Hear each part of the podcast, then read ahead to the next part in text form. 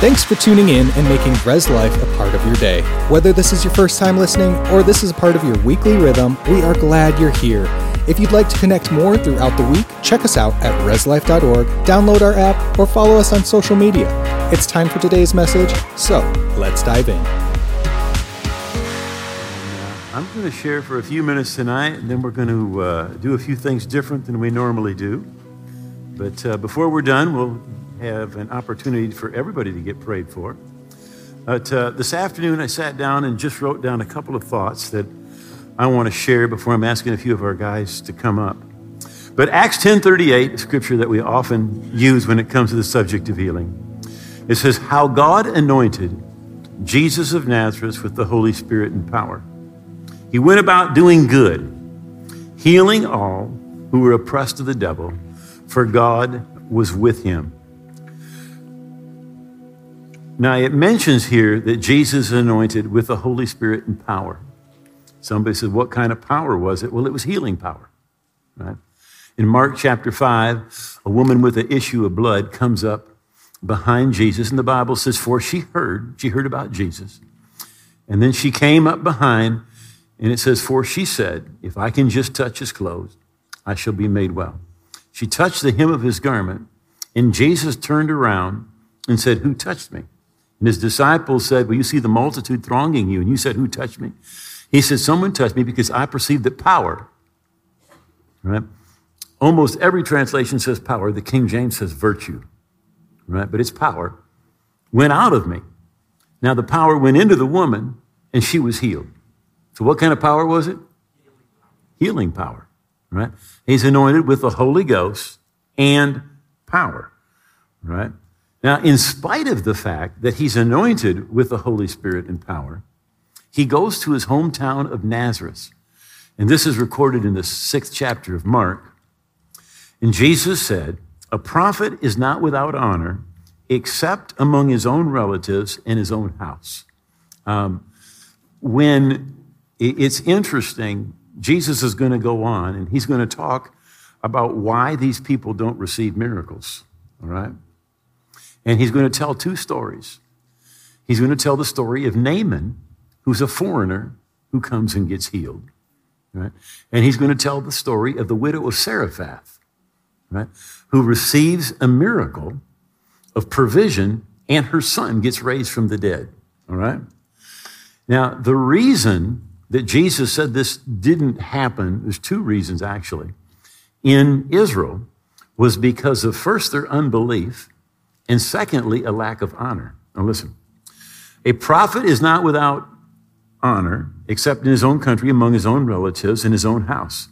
And he could do no mighty work there. Now, was Jesus anointed? But he still could do no mighty work because of their unbelief. So, so it's like this if, well, the man with an epileptic son came to Jesus and said, Jesus, if you can help me, if you can help us, help us. And Jesus said, if you can believe. In other words, even though Jesus is anointed with healing power, if people don't believe, they aren't going to receive. You have to believe and to receive. Okay? So it says he could do no mighty work there, except he laid his hands on a few sick people and healed them. Uh, E.W. Vine's expository dictionary brings out the facts that they had minor ailments, like maybe a wart or a hangnail. Not much. And he marveled because of their unbelief. Not his unbelief, but their unbelief. And then he went about the villages in a circuit teaching. Um, it's like the cure for unbelief is knowledge. Right? That's why Jesus went about teaching in a circuit, teaching to, to, to uproot that unbelief. Now, in Mark's gospel, again, we find another very interesting case, and I wanted to, to read this to you in the eighth chapter, the 22nd verse.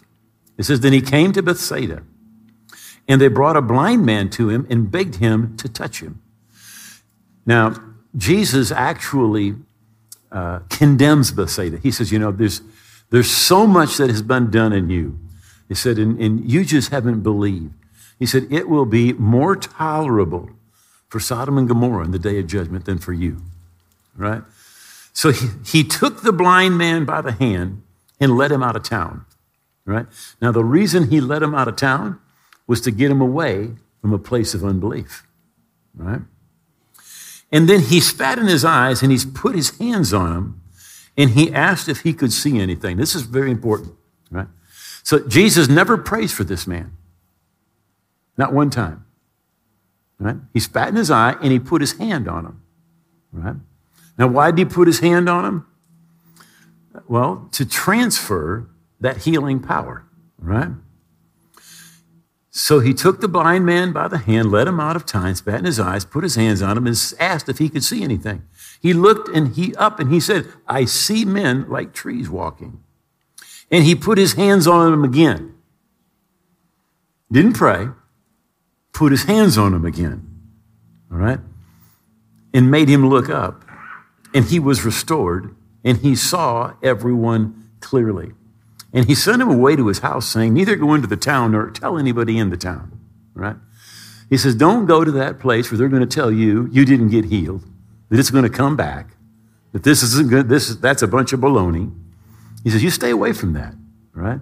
You, you need to be surrounded by people that believe, that are going to encourage you in what you believe, right?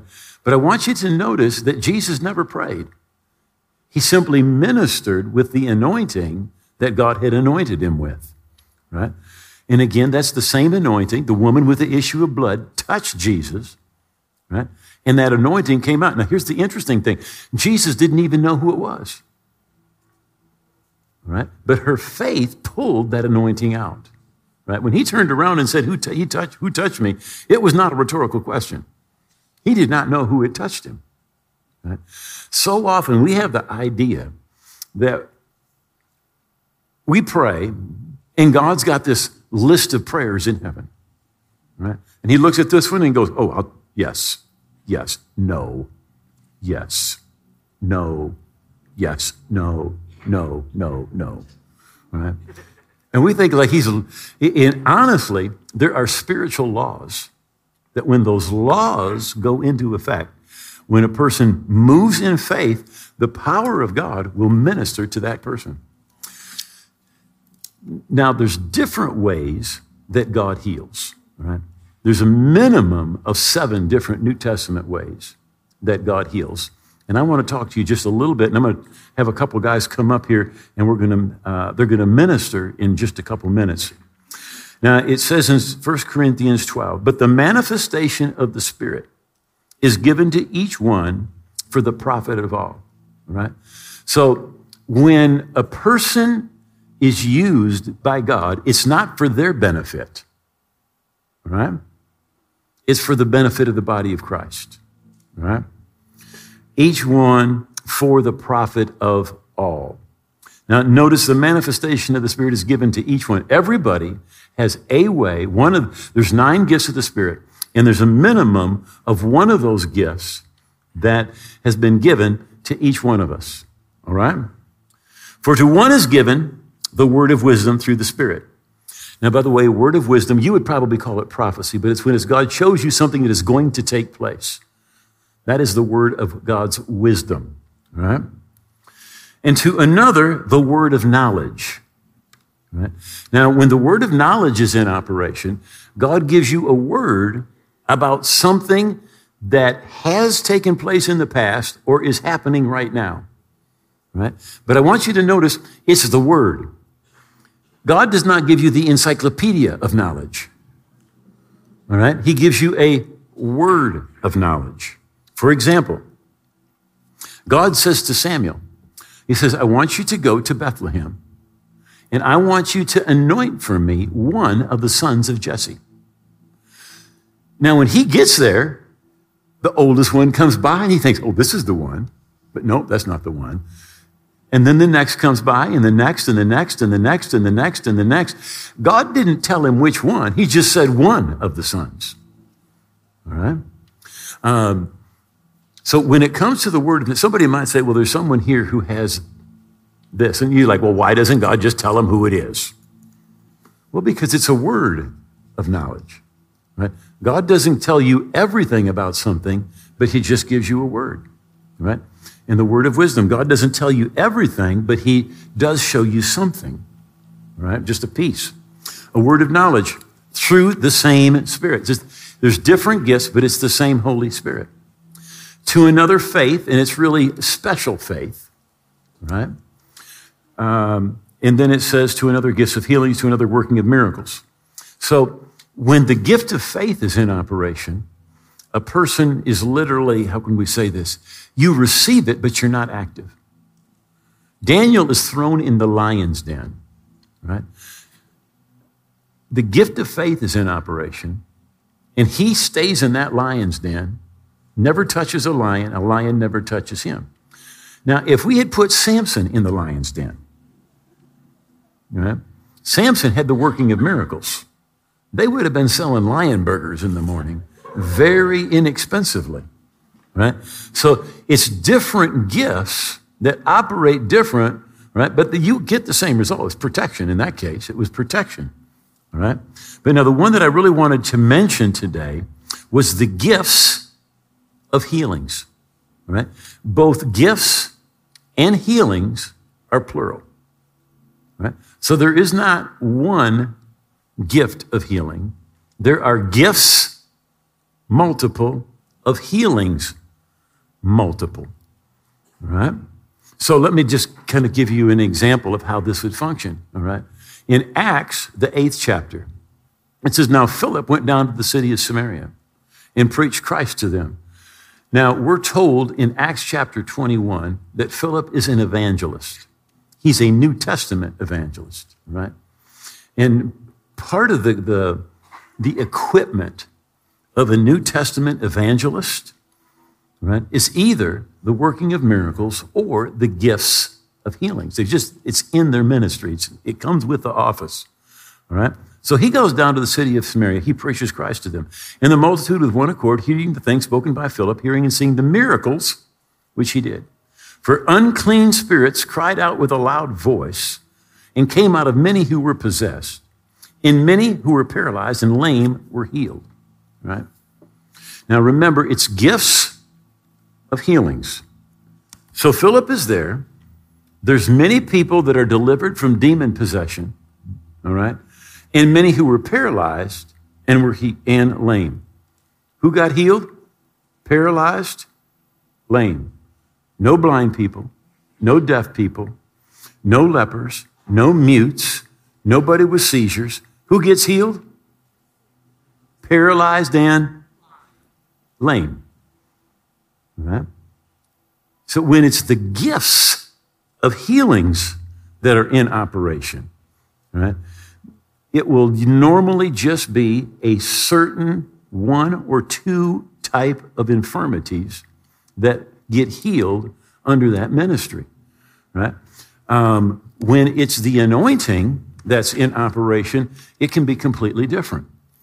It depends on the person receiving, and the anointing will work uh, on just about anything, but it's up to the person's faith. So in Acts 19, right, uh, it says, And God wrought special miracles by the hands of Paul, right? Now, people say, well, that's Paul. No, he doesn't say Paul did special miracles. It says God did special miracles. Right? right? It wasn't Paul. Who did them? God. How many of you know He's the same yesterday, today, and forever? But He wrought special miracles by the hands of Paul, so that from His body were brought unto the sick handkerchiefs and aprons, and the diseases departed from them. Sicknesses. And the evil spirits went out of them. Right? So under that anointing, there was healing and there was deliverance. Right? But it wasn't Paul that did it, it was God that did it. Right? And uh, what God did then, God can still do today. Thanks for listening. We hope you've been encouraged by this message. For more information, if you're in need of prayer or just want to connect with the community, go to reslife.org, follow us on social media, or email us anytime at reslife at reslife.org. We hope you have a blessed day, and we will see you again soon.